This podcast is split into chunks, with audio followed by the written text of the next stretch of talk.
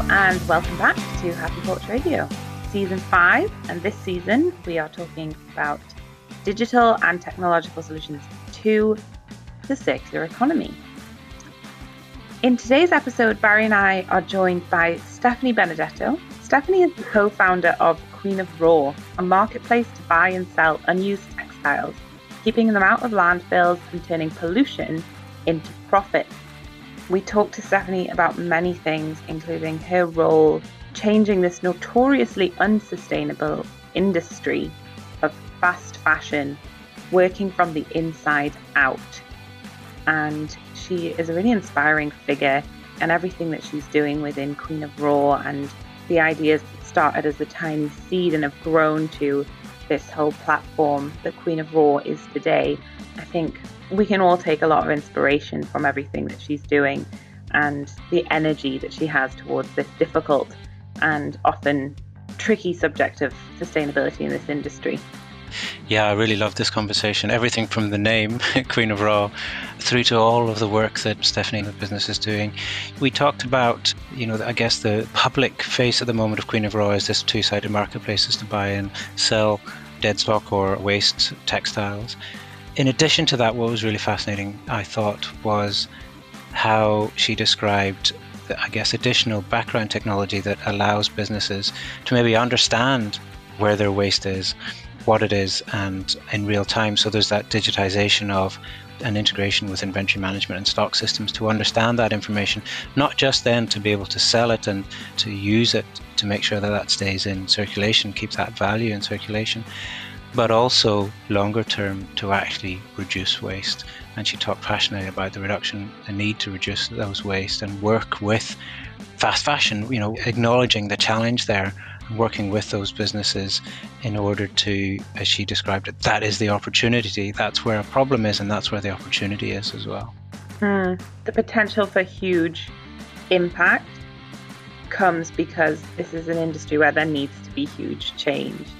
And to take that on as a challenge is really admirable. And I think that what Queen of Raw is doing and is kind of just the start of it, it's the tip of the iceberg, as we've found with so many of these conversations in this season. But a really interesting take on a difficult subject. Definitely. We touched briefly on, um, hopefully, as usual, to anybody who's listening who wants to go and find out about the technology and their depth and a bit more, we put the links on happyporchradio.com in the show notes for this episode. She touched on the use of AI and blockchain, of building a two-sided marketplace, which is a, you know, it's a tough product, a tough business to be doing, but underpinning that, all of the purpose behind it. It was really inspiring. I hope you enjoy this episode. And so, without any further ado, let's meet Stephanie.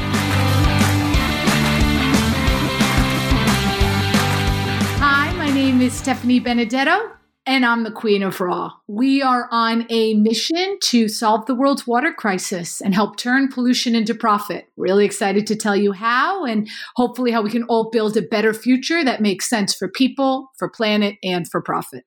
Wonderful. Thank you so much. That's an amazing introduction. I love that I'm the Queen of Raw. That's brilliant. Welcome to Happy Porch Radio. It's so great to have you here. So happy to be here. Thank you all for having me. so let's start with the obvious at the beginning. Tell us a little bit about how Queen of Raw came about and I guess exactly what you mean by that mission that you just stated. Yeah, good question. And, uh, you know, ask me if I would be doing this years ago. You know, maybe yes, maybe no. My family has actually been in the fashion and textiles industry for over 100 years, since the 1890s in New York. So I very much grew up around fashion, textiles, supply chain, and always thought it was an incredibly powerful industry that kind of connected people around the world. But I really was frustrated with the sheer amount of waste that went on, you know, from raw materials to finished goods. So, you know, ask me back then if I was going to get into this business. I, I would have told you no. I actually went to Wall Street as a corporate attorney right before the market crashed in 08 and 09 and ended up over time specializing in fashion, technology, sustainability. So I guess at the end of the day, we kind of get back to our roots and who we are and what inspires us. And uh, after the market crashed, I took that as my opportunity to, you know, go out on my own, go build a business and go change the world. And that kind of spirit was instilled in me from a very young age. And so saw this huge problem around waste and unused textiles And it just didn't make any sense to me why there would be all of this stuff, perfectly good fabric on rolls or finished goods that just sits in warehouses collecting dust or being burned or sent to landfill. And as I dug deeper into this issue and seeing firsthand, just in warehouses and factories and mills around the world, the sheer amount of waste, it actually is to the tune of 120 billion dollars with a B a year worth of unused inventory that just sits in warehouses and uh, or gets burned and sent to landfill. And so I knew that this didn't make sense for people and planet. But it sure as hell doesn't make sense for a business's profit either. And as we dove deeper, this stuff actually can eat up up to 15% of a business's bottom line in a year.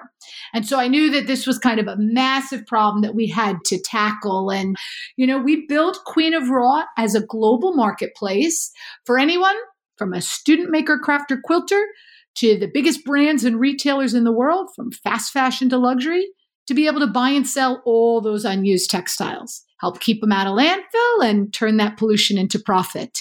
And we can dive deeper into it, but it's kind of been exciting to see the growth and the response, especially in light of what's going on in the world today and how we can build a better future for tomorrow. Mm. I really love how you're approaching all of that with, I guess, an opportunity mindset or a positive mindset. We phrases like pollution into profit. I mean, when you look at the fashion industry, it's got, you know, there's a lot of bad stuff happening there. All the stuff you touched on, the amount of waste, the the fact that brands like to burn stuff instead of, you know, finding ways to use it in terms of so many things there. So where does that sort of opportunity mindset, where does that positive approach come from? Well, you know, I mean, personally, it was something that was instilled in me from a very young age. Um, just kind of as a personal story, I actually had a brother who was accidentally killed two years before I was born. And I mention that because it definitely framed a lot of the way I look at the world. We talk about it a lot in my family. I realize that life is short, life is precious, and we need to take advantage of every single day to make a difference, to realize the, the beauty of the gift of what we've been given in in life and to, you know, challenge old school way of doing things and build a better future. And I think about my kids who you may hear in the background right now. I want my children to have, you know, clean water to drink, clothes that aren't toxic to wear, and a planet to live on. And you mentioned that you know all of these scary statistics which there are about how damaging fashion is to people and planet but to me the flip side of that is it is so damaging and it is so, you know, the second biggest polluter of clean water globally. Well, what does that mean? That means that fashion, literally, if we can change things and turn things around, has the power to solve the world's water crisis, right?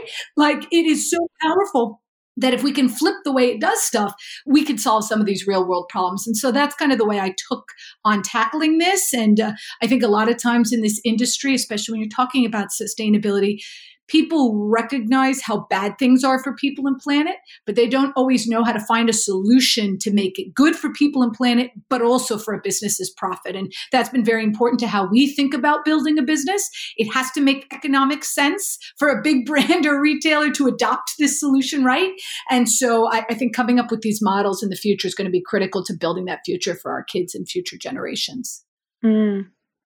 Wow, what a starting place to come from and and to have that mindset of every moment every day counts. So we may as well make a change in this world. That's that's pretty amazing. The way that you said you know you started in you were actually working on wall street and then you kind of rolled back into fashion that's been in your family for generations. And then you found this issue and you're like okay so i'm going to make a platform and it's going to change the way things are done. It sounds Simple. There's a problem, I made a solution. What you have now, the platform that currently exists in 2020, is that what you imagined it would be when you started? How has it evolved to get where we are today?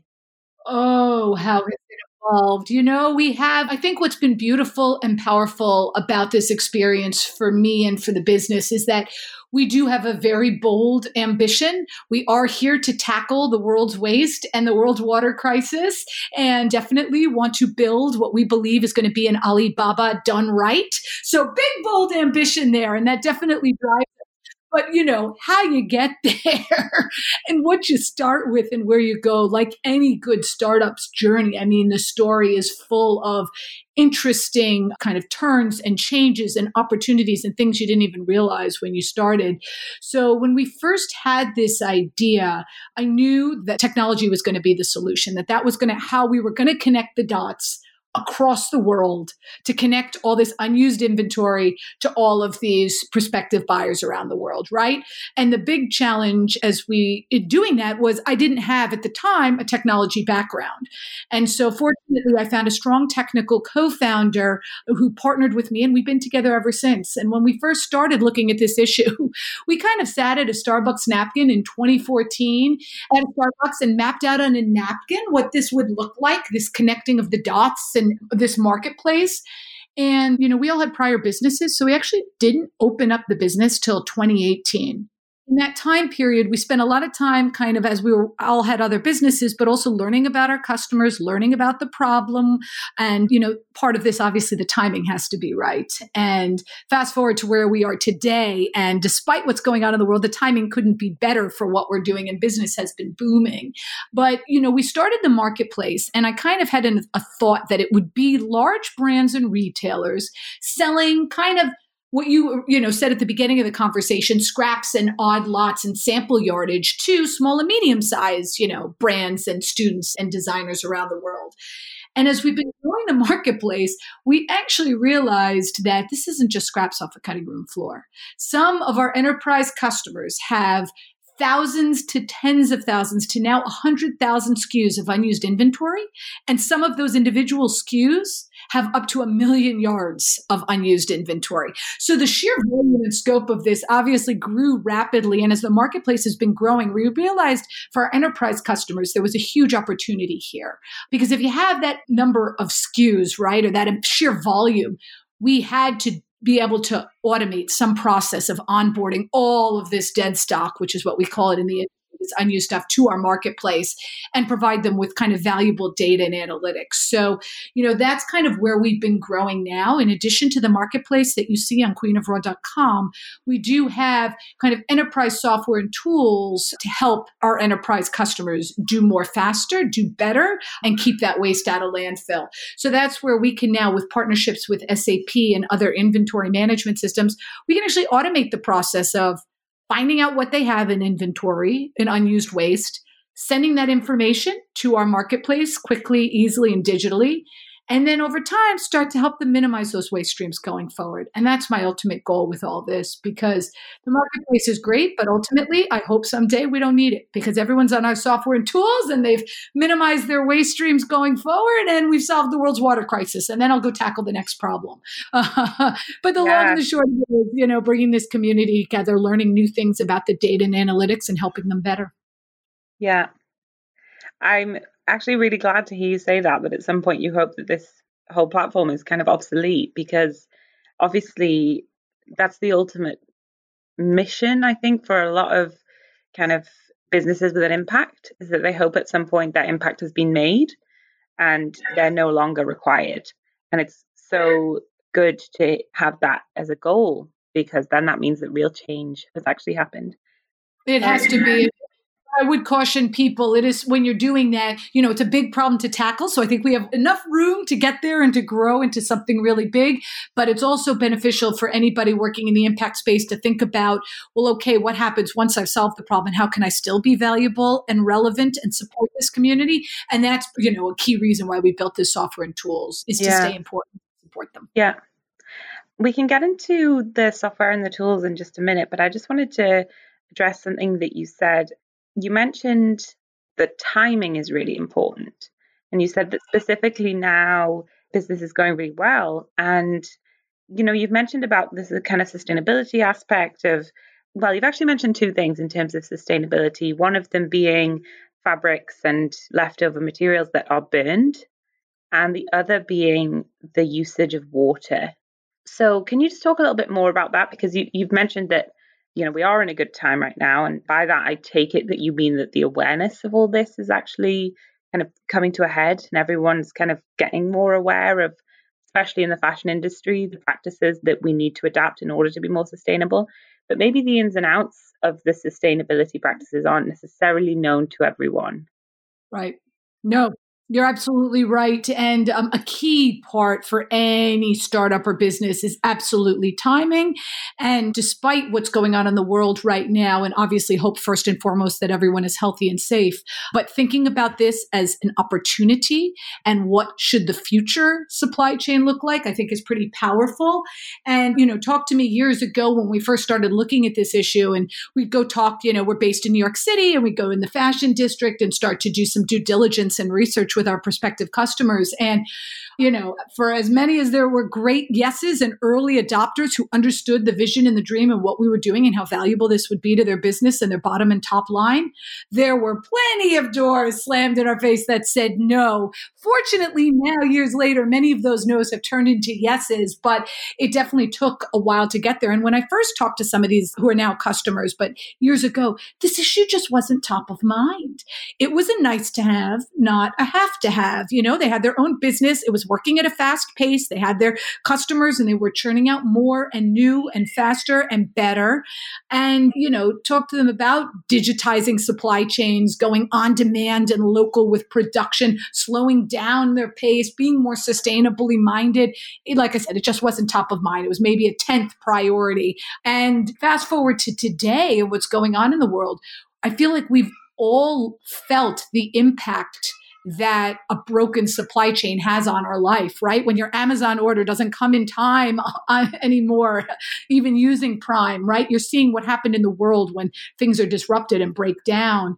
On the plus side, you're seeing what happens in the world when things do slow down and we are more thoughtful about what and how we do things, right? I mean, people are seeing skylines they never saw before and fish in canals in Venice that you never could see before. And our planet and people are in many ways healing. And I think it helps us now value what is important in life, spending more time with our family and our loved ones and being more sustainably minded.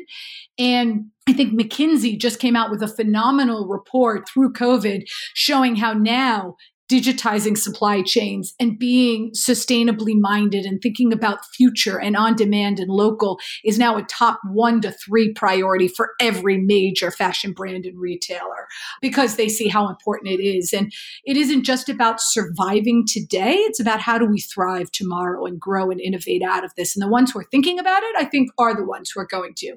And the ones who don't, they're going to be dinosaurs. So, you know, despite what's going on in the world, if there's some good that can come out of it, I think it is this. And, and I'm excited to see what the future supply chain looks like and how we can support that digitally. Mm. Yeah, that's interesting, this shift in in actually not such a long period of time. I suppose it's been coming for quite a few years, but in terms of, you know, you said you kind of had this initial seed of an idea in 2014, was it? And then now you know we're in 2020 so it's not actually been such a long period of time in which you have seen the distinct difference in terms of interest in getting involved in this kind of a project. Well i appreciate that you a short time. Sometimes it can feel like a lifetime but in a good way. And we've come so so much forward and, and there's so much opportunity. So yeah right. Yeah. So can you tell us a bit more about exactly what it is that queen of raw offers in terms of making supply chains and businesses more sustainable? Yeah. So, I mean, right now, for example, right, the world is sitting on a crisis of supply. More canceled orders and waste and unused inventory than ever before because of collections being canceled, seasons being canceled, stores being closed, right? And the interesting thing about this waste and unused inventory and what we're here to support is that these businesses are sitting on a gold mine, more unused inventory than ever before that actually provides value to them. This stuff has real dollar value attributed to it. And so for those who are worried about what to do and how to, you know, make and save money with what's going on in the world, this provides real value and an opportunity for them to sell. And so instead of furloughing those workers, right, or having to slow down certain things, you can actually sell this unused inventory, take that money, and put it into doing good in other parts of your supply chain. And trust me, the world right now is going to remember who the good actors are and who behaved well and who thoughtfully thought about these kinds of problems, right? And so, you know, we're here to obviously help these businesses figure out what they have in un- unused inventory because a lot of times this stuff is sitting in warehouses and nobody knows or it's on some excel spreadsheet on somebody's desktop and nobody knows and that's why there's all this waste so we do help businesses figure out what they have in waste how to put that into one digital repository, one place where they can see everything in real time. And then, of course, we market match and sell that end to end to our global network. And now, based on the activities that they do and the buying and selling across Queen of Raw, we can start to create really valuable information and intelligent analyses about stuff that, that nobody ever knew before. Nobody ever knew what happened to this waste or, you know, if it ever got sold or if it was burned or landfilled, right? And now we can keep it in circulation and there's real value. Interestingly enough, we're not just, of course, supplying and sending stuff to our marketplace may seem obvious to sell your waste.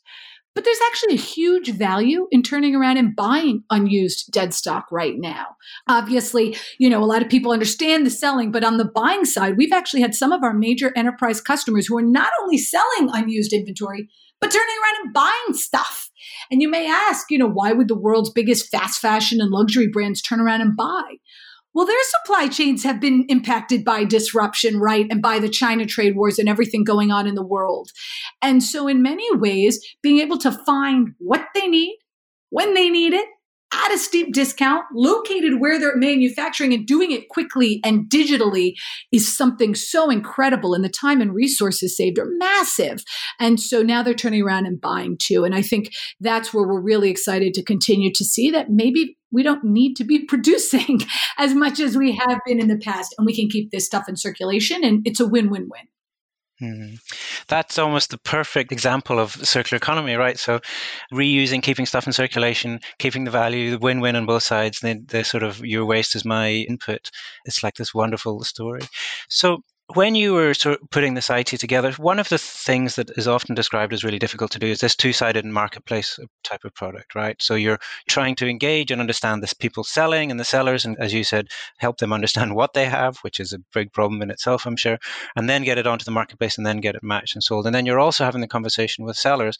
So was that as difficult as it sounds for you, or did it help that it's I guess that there's this the underlying mission to sort of drive those things forward. Yeah, when you know building a marketplace is, as you mentioned, it's definitely not easy, especially when it's two sided. Although there is power in marketplaces like Amazon and Alibaba that can literally power and run the world.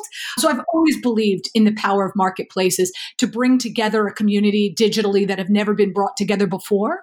And I get really excited not just in the matching between buyers and sellers, but in by bringing this community together, what else can we offer them? What are the shadow markets that we can create and support them and help everybody do better?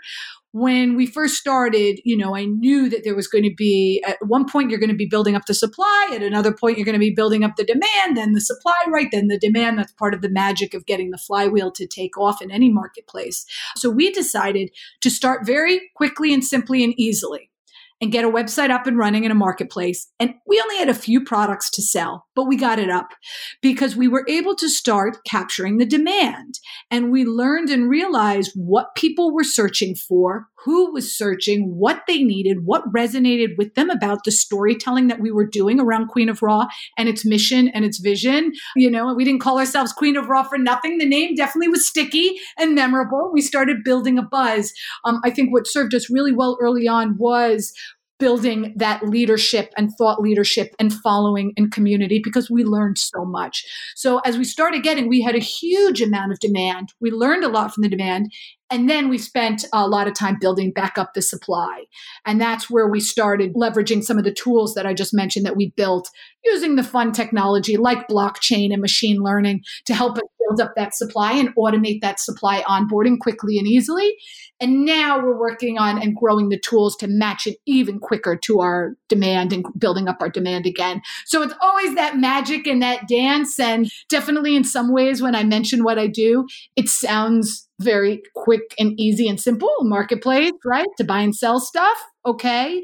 But when you dive in, into it, you know, the complexities are there. And we really have been fortunate to have been first to market globally with this and to be building this kind of thought leadership and community and to really learning and understanding the complexity of textiles and supply chain and the laws and the logistics and you name it. And, and that's where we can provide valuable support.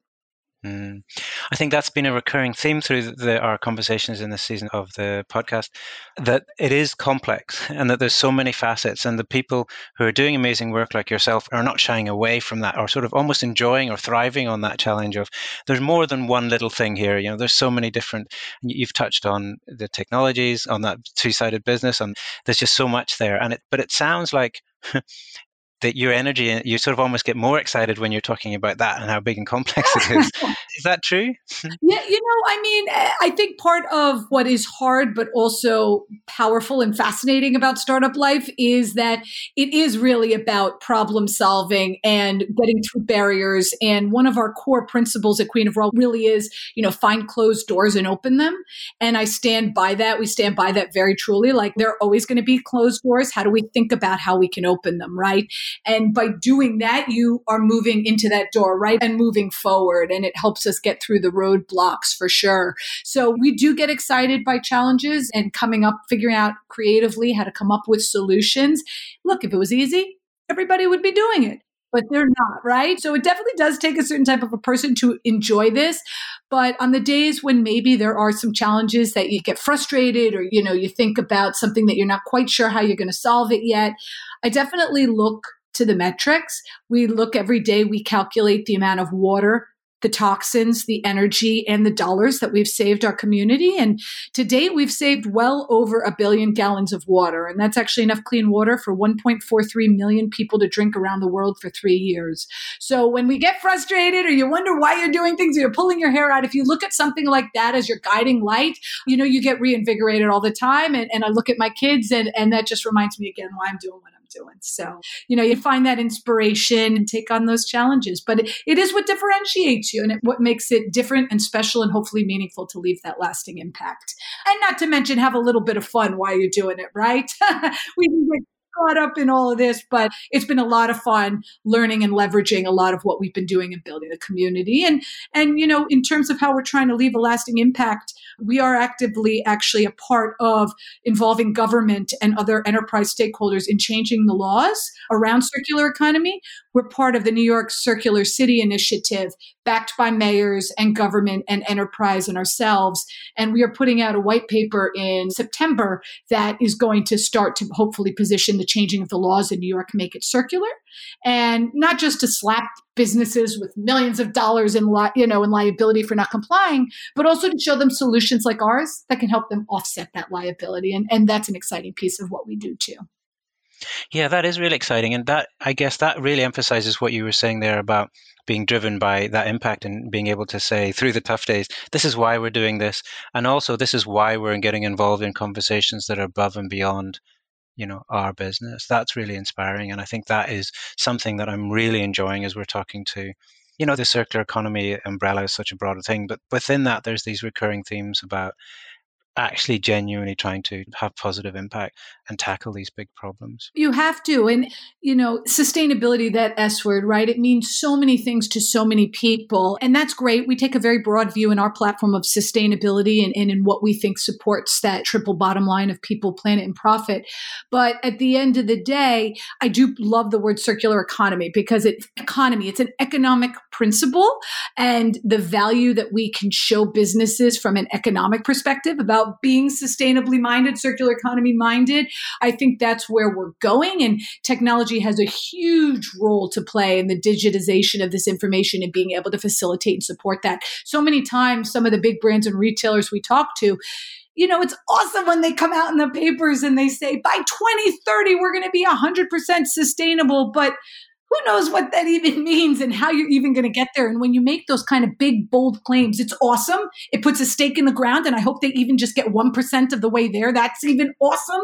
But, you know, you can say that and almost get stuck you don't know where to begin or how to do it. And I think that's kind of what we've really focused on is how do you find the quick and easy wins to being sustainably minded, to unlocking value in dollars that you can then put into doing even more good in other parts of your supply chain. And that to me was looking at this issue of waste. And Kering is just one fashion brand among many who've done an incredible job at showing the profitability and the economics of sustainability. So excited to see more and hopefully all uh, be able to do it right. Mm-hmm. Yeah, I think it really is those initial smaller changes, you know, low hanging fruit that lead to bigger fundamental structural changes that actually make have a really big impact across maybe the industry, maybe the world, who knows, which is really encouraging. And so many of these businesses, of course, they wanted to have their supply chain be digital end to end from farm to finished good to end of life. That's amazing. But for these businesses who are, you know, like my great grandfather doing business in the 1890s, right? A lot of them still are doing old school ways of doing business on pen and paper and Excel spreadsheets. How do you even begin to think about digitizing end to end and overhauling entire systems and supply chains. And this is a great place to start. And then once we've digitized the waste in this piece of the supply chain, we can start to connect the dots up and down the chain. And then there's, you know, real connectivity powers. But like I said, a good place to start. Yeah. So we talked about how circular economy, when it's done well, can be a real win win for all sides of the supply chain. And also, you mentioned a couple of times the idea of that triple bottom line of people, planet, profit. And I feel like we can't talk about sustainability in the fashion industry without talking about people. You know, I think it's a big fact that many people are becoming more and more aware of within this industry. And I think, especially unfortunately now, in the current circumstances of the world, it's having a big impact on the people that work in this industry around the world and producing these fabrics and the and these materials. How does that play into the kind of idea of sustainability that Queen of Raw is helping to promote and transition to? It's massively important and key. It is the people of people, planet, and profit that is important uh, for sure. And so we have definitely are a managed curated marketplace. So we do go through a vetting know your customer process before anyone is activated as a seller on our platform. And for our large enterprise customers in our software and tools, we can also vet the buyers. And that is very important to be able to run these checks to know their treatment of people and how good the quality and condition of their factories and their partners are critically important important to what we do. And so, you know, that's very important. I think we wouldn't be able to do anything or have any meaning in the fashion industry if not for the people who are making it. And a big piece that I think and where Queen of Raw has also been able to support is a lot of times there are brands and retailers who are doing good things and do have good practices around their treatment of people and fair labor and working conditions, but they don't always know how to talk about it. They're afraid to right? And one of the things that we can do with Queen of Raw is, you know, in our software and tools, we can actually give them the data and the tools to tell that story about what they're doing, and they can speak with confidence because it relates to information that we have secured and verified in a record. So, you know, now not to get too into the the technical details, but we can actually connect the Queen of Raw story and what is bought and sold on our platform to the RFID thread or QR code in an actual finished good. So when you, as the end customer, go to purchase that shirt, you can scan that QR code and see the story of the dead stock that was rescued to make that beautiful shirt from Queen of Raw and the amount of water and toxins and energy saved, and even up the chain to the good practices of the men and women making these shirts. And I think that unlocks so much in storytelling that end consumers want right now. I mean, it isn't just millennials and Gen Zs, it's across the board. And we need more of those good stories because that's how the good actions kind of rise to the top and the bad actors uh, kind of fall away. And I think that's where the future in this beautiful storytelling and the digitization of this information, it allows us to know now in real time if someone is a good or bad actor and how their practices are. And that is massively important. Mm, I agree. It is so important. And I think a lot of the time that as a consumer, but also as you know, there's various points in the supply chain. There's questions of, okay, maybe you're telling me that this is the case. How do I know I can trust it? How do I mm-hmm. know that this information is valid and that actually this is what's happening on all levels of sustainability, you know, whether that's social or environmental sustainability? There's often just a level of trust that has to be in place. I think that and if you don't know, where do you go to find the information, right? And there are wonderful platforms like Good on You and others that are springing up where you can, in seconds, type in the name of a brand and know instantly kind of a general rating and understanding of what is known about the practices that scans trade journals and research and publications to do that analysis. So, you know, this information, thanks to the digitization of information and the social nature of social media, this information is known now more and more and we're able to uncover those practices so you do know. But right, I mean, you know, it can't all be on the consumer. It is also on the brands and retailers to put these practices in place and to support this. So it's mm. all part of the top down and bottom up. Mm. So, Stephanie, coming from a place of in your blood having history in this industry of fashion and being a pioneer in this moment in time of the future of fashion and the way the industry works, what are your hopes for how we can move forward in terms of how we think about fashion, how we produce it, and how we consume it? Yep, great question. Everybody seems to be talking about the need for fast fashion to die and go away. And I do sometimes get criticized on panels when I speak because we absolutely work with fast fashion. And I'll tell you why because I believe that talk about the way we started this conversation about how damaging fashion is to the planet and fast fashion is a major contributor of that. It's also the key to unlocking the solution, right? I mean, if you can change just 1% of the way a fast fashion brand does business, that can have massive impact on practices around the world. And that is a place to me to start. And so, what does the future look like? I definitely think that, right, that for consumers, We've had the raw foods movement for a long time, and people care a lot about the ingredients and the farm to table and the foods they put in their bodies. Now it's time to take a look a little bit deeper at the tag on a shirt or pants and the clothes that touch our body 24 7, right?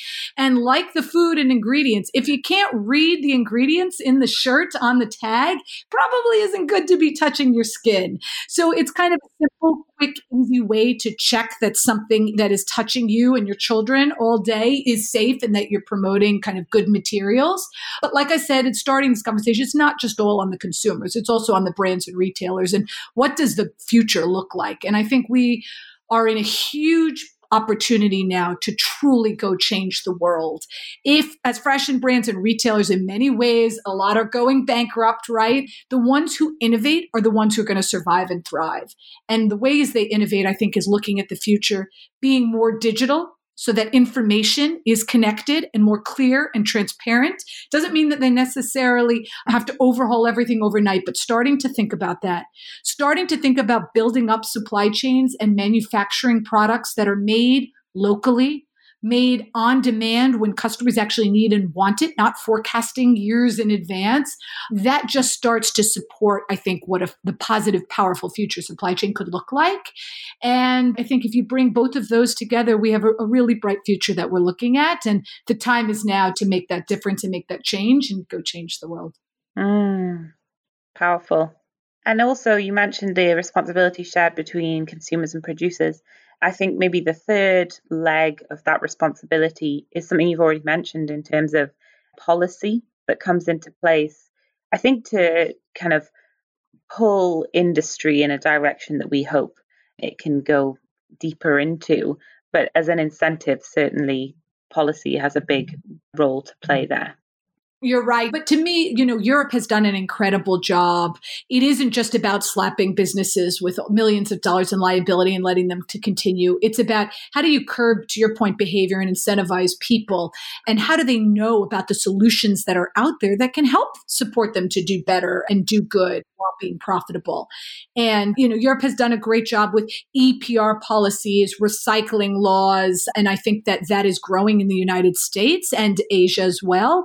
And And so we are at this tipping point for building that kind of a positive kind of future that is connected with the policymakers and the people. Interestingly enough, you know, this is kind of seems small, but I think it could also have a massive impact, although a little bit outside of what we do. We do talk a lot to waste management and end of life because inevitably there comes a point, no matter how long we keep this stuff in circulation, that there will be an end of life for it. And how do we tell waste management companies what these goods are, what they're made of, and what to do with it, how they can be recycled, how they can be returned to the brand and reused in some way. And, you know, being able to know the information about the product, which is digitally and instantly, which is part of what we do, can help waste management do that.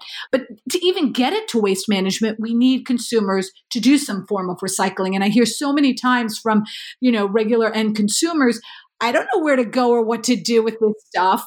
And I think also that's where now there's some gamification to be played to incentivize for the brands and retailers to incentivize end consumers to say, here at end of life is the local, you know, recycling spot. This is where you drop it off. By doing this, you've just saved X amount of gallons of water and here's a coupon on your next purchase, right? And I think starting to think about that as well is, is a massive opportunity. Yeah, and that in itself, as you say, is another. It's a whole other part, a whole other facet of this fascinating and difficult and amazing problem that you're tackling. I wanted to kind of try to draw one conclusion out of the, this conversation that I think has come across really strongly, that I think is relevant to the reason we're doing this season of the podcast. You've used the word digitization a lot and the sort of under, getting that data and that understanding, using those tools and the technology, not for their own sake, but in order to have this impact.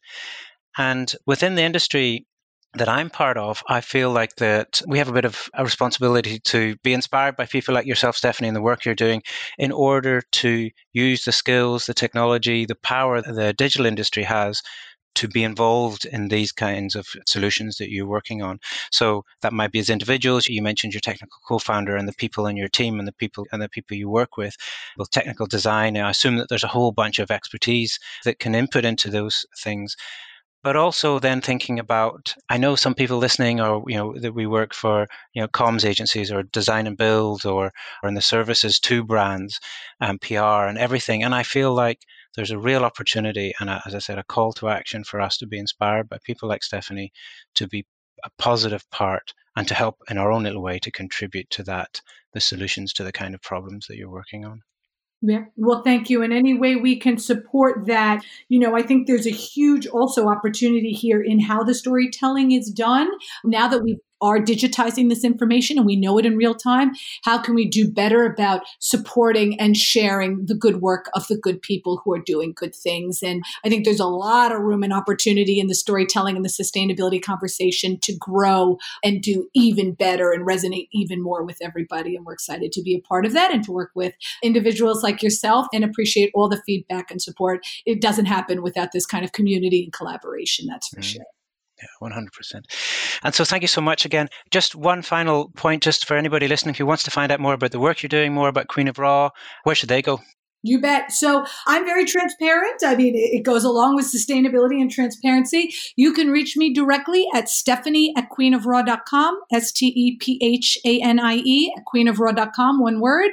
And I actually give out my cell. It's 203 981 6993. If there's something I can do to help you and support it, feel free to reach out. Together, we will change the world. Wonderful. Thank you so much. And as usual, we'll share those on happyporchradio.com in the show notes, the links, everything we've mentioned. I would also suggest people go and check out some of the talks you've done. I know some of those are on YouTube and some of the content that you share with via Queen of Raw. I think that helps to bring some depth to what we were talking about today. Thank you so much again, Stephanie. Really enjoyed our conversation. Thank you. Appreciate it. Thank you, Stephanie. Thanks. Be well. You can find notes and links from this episode, plus a full transcript at happyporchradio.com. If you are enjoying the show, please take a moment to give us a positive review on your favourite podcast app. Thanks for listening to Happy Porch Radio.